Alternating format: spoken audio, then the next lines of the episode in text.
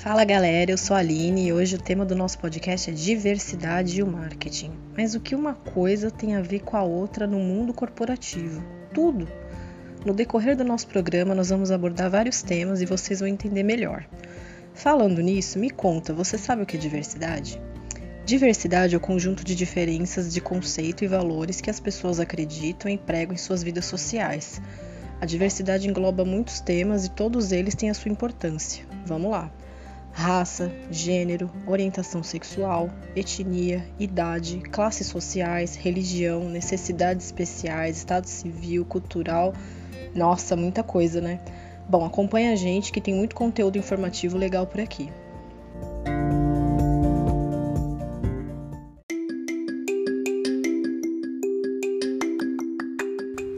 Olá, pessoal.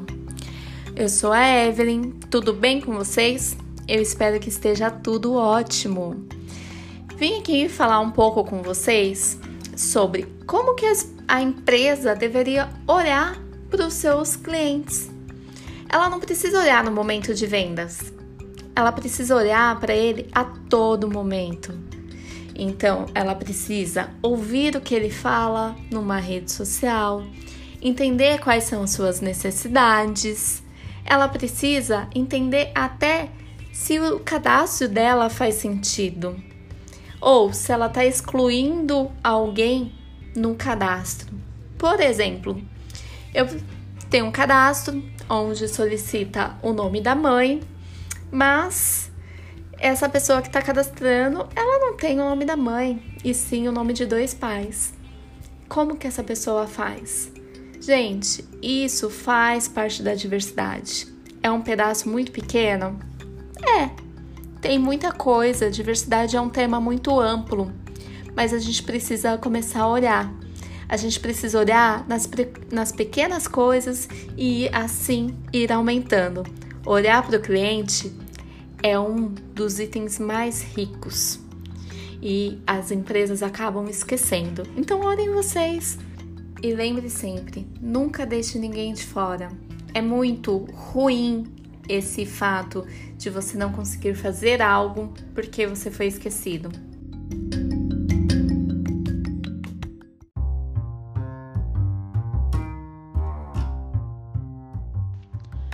Oi, galerinha, como vocês estão? Tudo jóia? Papo de grande relevância esse do podcast de hoje, hein?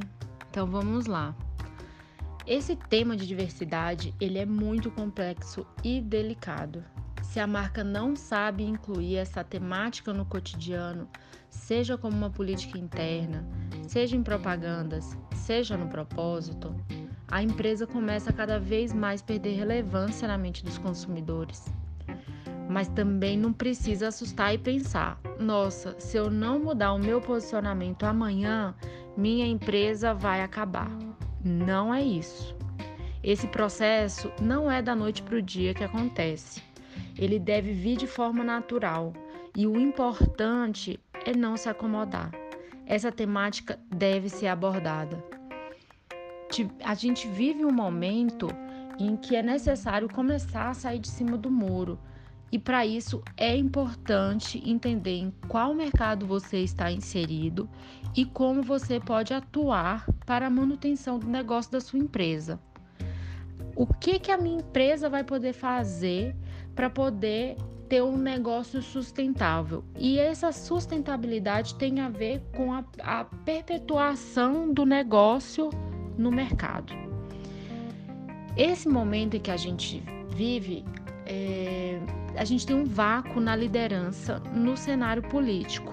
E quando isso acontece, o consumidor acaba buscando em outros lugares essa necessidade de representação.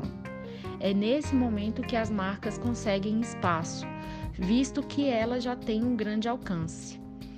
Levando isso em consideração, a minha dica para a empresa é: é melhor fazer algo do que não fazer nada.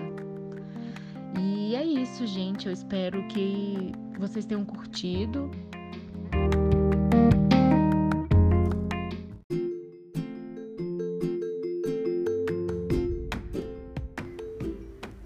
Olá, galera!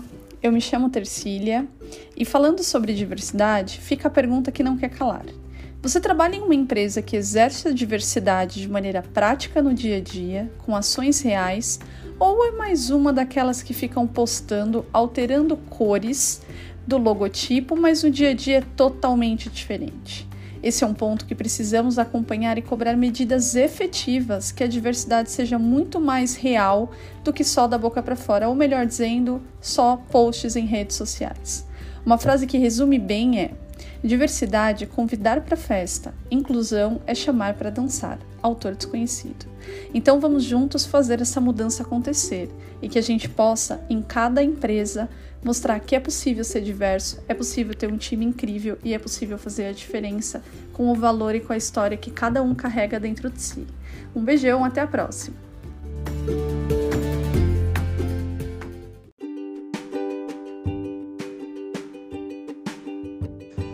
Oi pessoal, meu nome é Victor e agora eu vou falar um pouquinho de marketing de conteúdo. Como você espera fazer marketing de conteúdo nas suas redes sociais para um público tão diverso como a internet, sem ter diversidade no seu próprio time.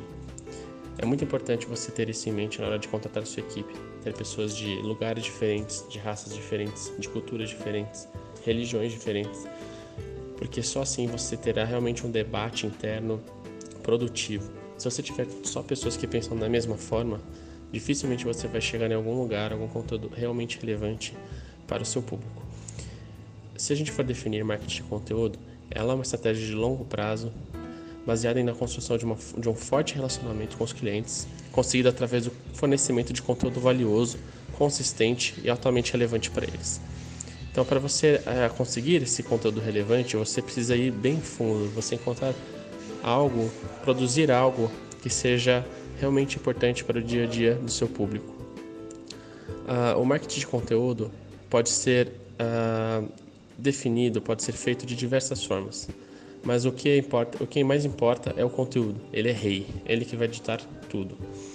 No marketing de, de conteúdo, você pode usar as mídias sociais, SEO, estratégias de relações públicas, pagamento por clique e inbound marketing. Nós iremos adentrar nesses temas mais especificamente nos próximos episódios, mas você pode ficar tranquilo. Uh, quanto às diversas estratégias para abordar esse conteúdo. Você tem muitos locais para, locais para onde você pode seguir e fazer um trabalho de ótima qualidade. Uh, no marketing de conteúdo, você não precisa ser incrivelmente criativo para desenvolver conteúdos capazes de inspirar, emocionar e engajar o seu público.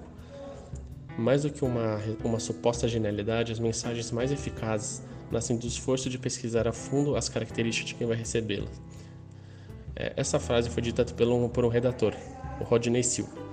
E ele diz ainda que você pode conhecer profundamente o seu público, porque só assim você vai saber exatamente o que ele gosta de ler.